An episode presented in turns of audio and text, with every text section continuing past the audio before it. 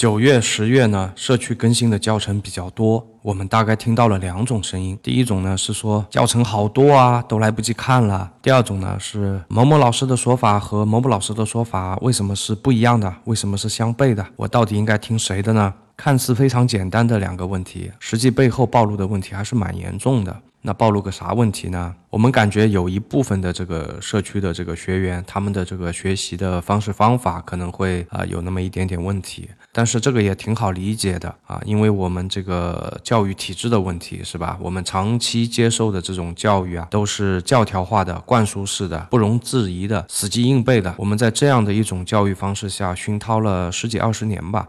然后导致我们呢缺乏自我判断能力，缺乏这个批判精神。我打个比方啊，很多人啊学电商的时候呢，他还会拿个笔记在那里记啊，然后每一个点、每一个数据啊，他都要搞得很清楚。其实我在之前的节目也有说过，我是非常非常反对这种做法的。那说到这儿呢，我们就顺带的扯一个话题，反正这个节目也是瞎扯淡系列啊，我终于可以放开手脚的扯了。那么我首先问大家一个问题：经济学是不是一门科学？很多人啊认为经济学呢，它也是一门科学啊，以为经济学家和什么数学家、物理学家、化学家差不多的。但实际上啊，不好意思，如果你是这样认为的话，可能你要被打脸了。关于什么是科学，什么不是科学，用最糙的，甚至是不太啊严谨的话来讲的话，可以被实验所验证的学科呢，就叫科学；反之呢，就是无法被实验验证的呢，就基本上可以称为扯淡了。啊，那么扯淡扯得好的呢，就可以叫专家，对吧？那扯得不好的呢，就叫老师啊。所以你们知道，我被很多听众叫成老师的时候，这个心里还是挺五味杂陈的啊。啊，一般呢，我们很少会去叫一个数学的大咖叫专家的，对吧？那搞数学的我们就叫数学家，搞物理的我们就叫做物理学家，搞化学的就叫化学家，因为他们研究的都是科学啊，都是需要严谨的实验数据去验证他们扯的蛋的。关于这个经济学家，那么我们有时候会简称为专家。家这几年闹的笑话啊，然后这种段子大家应该也听了不少了啊。那么比经济学家再乱一点的。啊，我们打个比方，像那个电商讲师，对吧？你们懂的是吧？然后是什么情况呢？就是包括我们在内的所有的这个讲电商的同行们啊，他们的观点都是一家之言啊，可能是一个一时兴起啊，一时灵感呐，啊，啊基本上都会说一个无法被实验验证的观点啊，理论上跟那个哥德巴赫猜想是差不多的啊，当然不可能跟那个地位一样，对吧？如果你照做了，那么赚了应该，赔了活该啊！是赚是赔呢？基本是玄学啊，所以你也不知道。那么话说到这个份儿上了，是吧？我们呃连着自己啊，然后是包括整个行业的这个同行们啊，我们都 都对着自己的肚皮上捅了三刀，是吧？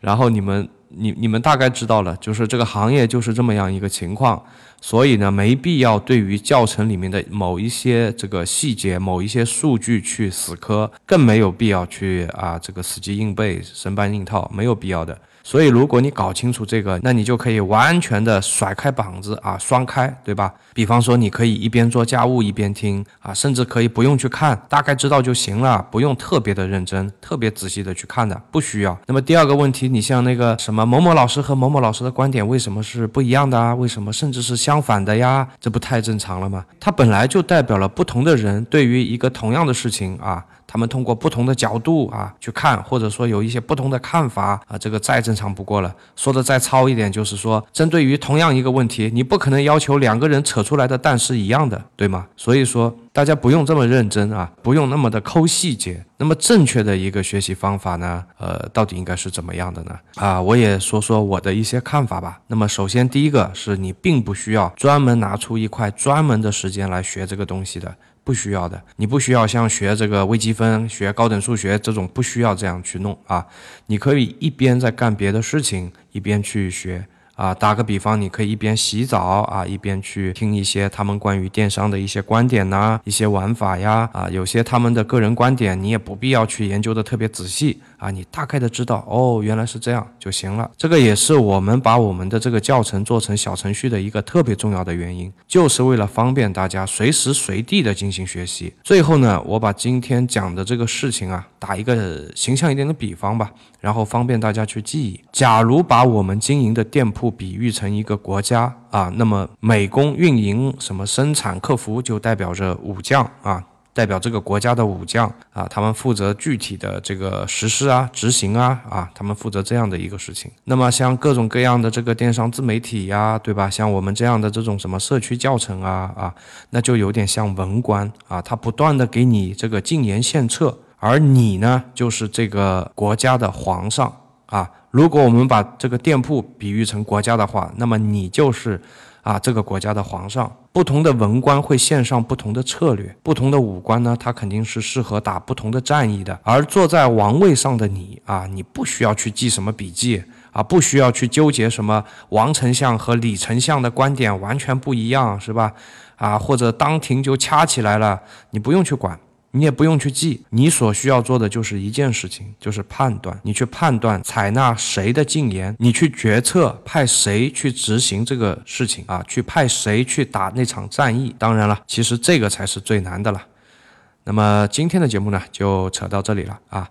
呃，这个时候可能会有人跳出来说：“哎，老师，老师，你说的这些啊，我听的都觉得挺有道理的。呃，但是呢，你看，美工、运营、客服、发货，就我一个人。”没办法像你说的那样啊，什么文武百官呐，没有，我这里就我一个人，放我这里不切合实际啊。那所以说，相信我，总有人可以把你问到口吐白沫、七窍流血的。呃，就这样吧。